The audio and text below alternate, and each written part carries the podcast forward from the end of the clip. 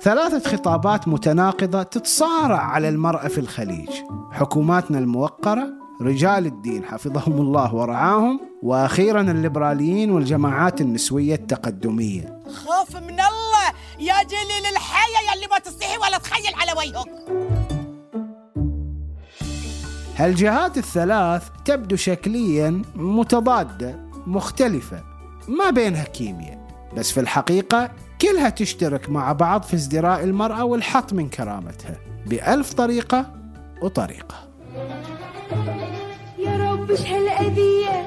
والله دوخة راس ترى الله من شرك يا ولد الناس.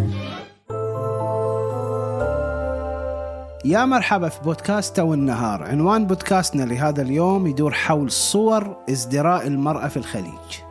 جاج هالفلت الخطير؟ أنا خطير خطير خطير. أنا خطير خطير بوطين المصيبة الأولى هي أن حكوماتنا تستخدم المرأة كديكور تحت مسمى التمكين. المصيبة الثانية هي أن رجل الدين عنده برنامج كامل للمرأة. يبيها تنفذه عشان يضمن لها سلامة الدنيا والآخرة. أما المصيبة الثالثة وهم الليبراليين والنسويات فهالجماعة برنامجهم المضاد أنهم يبون يحررونها ويطلعونها من الجو المحافظ بس في الواقع يحطونها في صدام مع المجتمع. كل هالجهات رافعة الراية وتعبر من مواقعها المختلفة باعتبارها الجهة الفاهمة والمنقذة للمرأة. بس لو دققت راح تشوف إنهم كلهم يحتقرون المرأة. وتعالوا للتفاصيل. كافي. كافي خربتوا الجيل وبتخربون الجيل. هذا بعد. تمكين المرأة عنوان رنان وجاذب. هي الكلمة السحرية والمجربة وقوية المفعول اللي تستخدمها دولنا في شغل الدعاية والإعلان الدولي. وعشان ترفع تقييمها في المؤشرات الدولية. وهذه الكلمة السحرية نفسها تصير في بعض الأحيان أداة ازدراء للمرأة. لما تجيب مجموعة نساء وترزهم في كم منصب رفيع كديكور سياسي للدولة أو كقوة ناعمة للإيهام بأن دولنا modern وتهتم بالجندر بس ما تعطيهم فعليا سلطة أو قرار يعني عندهم ال title عن العين والنفس لكن وظيفتهم الفعلية هم ينفذون ما يقال لهم فهذا ازدراء بهن وبكل النساء في بلدك. يبا يبا أنا ما يهمني المظهر ما يهمني المظهر أنا يهمني الجوهر. تعتقد حكوماتنا أنها بهذه التعيينات مكنت المرأة وطورتها. بس الحقيقة أن الرجال في حكوماتنا هم اللي مكنوا روحهم ومواقعهم وسلطتهم باستخدام المرأة وبجعلها أداة وشكل بلا معنى أو تأثير. خذ هالمثال. أوصلت الإمارات امرأة إلى رئاسة المجلس الاتحادي. البحرين أوصلت امرأة إلى رئاسة البرلمان.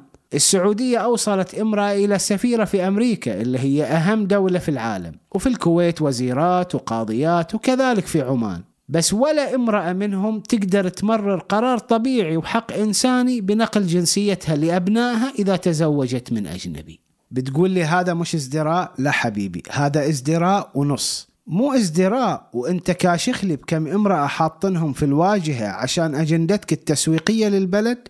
تمكين إيه اللي أنت جاي تقول عليه؟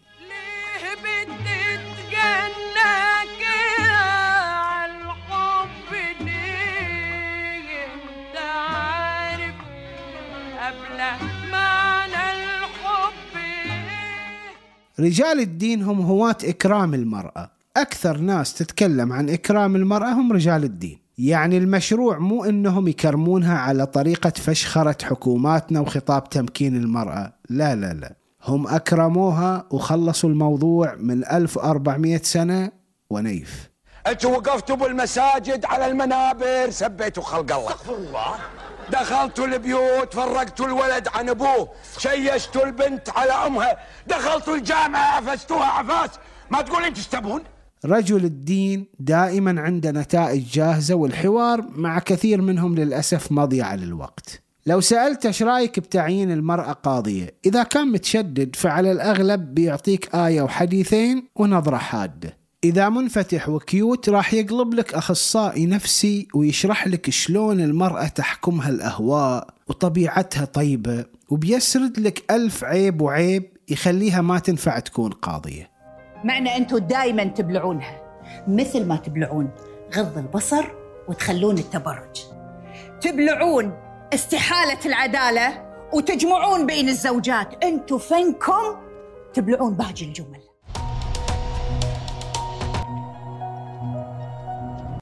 الخطاب النسوي والليبرالي الخليجي ما عنده أي امتياز على النوعين السابقين غير في شعاراته. السعودية اليوم في ظل المتغيرات الاجتماعية الحاصلة هي أكبر ورشة خليجية لاختبار كيفية عمل هذا الخطاب. صحيح هو يبي يغير وضع المرأة ويبي يحررها من هيمنة الرجل وإكراهاته ويخليها تاخذ مكانتها الطبيعية. بس نفس هذا الخطاب هو اللي يخليها تضرب في الحيط أحيانا بسبب وأحيانا بلا سبب. الكل يسكت. ليه مني تحجيت والكل يرجف. ليه حمقت وخزيت قماشة.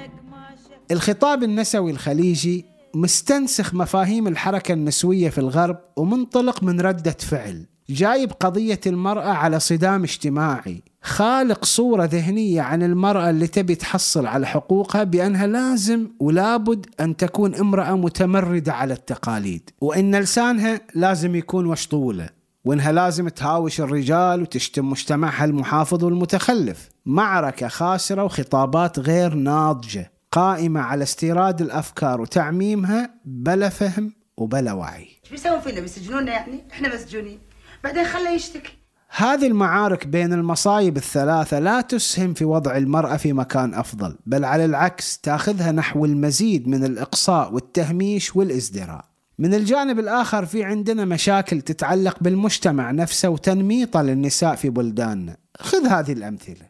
في أفراد في المجتمع ما يقبلون حتى اليوم أن يعلنوا عن أسماء أمهاتهم أو سالفة أنك ترسل دعوة لزواجك وتكتب اسمك فلان بن فلان واسم زوجتك يصير كريمة فلان بن فلان. ليه كريمة فلان بن فلان؟ ما لها اسم؟ اكتب اسمها يا أخي. تتصل بصاحبك تقول له وينك؟ يقول لك مع البيت. شنو انت شايل البيت معاك وتطلع تتمشى فيه؟ يا أخي قول مع زوجتي أو مع أمي. شنو الغلط في الموضوع؟ حتى لو مطلعينك السوق غصبا عنك. يا أخي قول مع زوجتي ومطلعتني السوق غصبا عني. حسبي الله عليه أنا ما أدري متى بيوز عن هالسوالف. يا ما نصحته يا أخوي يا ما نصحته وقلت له. كل هذه صور ثقافية لازدراء المرأة انخلقت على مدار زمني طويل لوضع أكبر قدر من النساء في تموضعات غلط وتصنيفات سهلة لكنها سلبية. والنتيجة هي أننا نستمر نحمل صورة تبخيسية للمرأة تجعل ازدراءها دورة ما لها نهاية. إن الذي أمامك الآن أشبعني ظلما وحرمانا كان معاكم عادل مرزوق في أمان الله.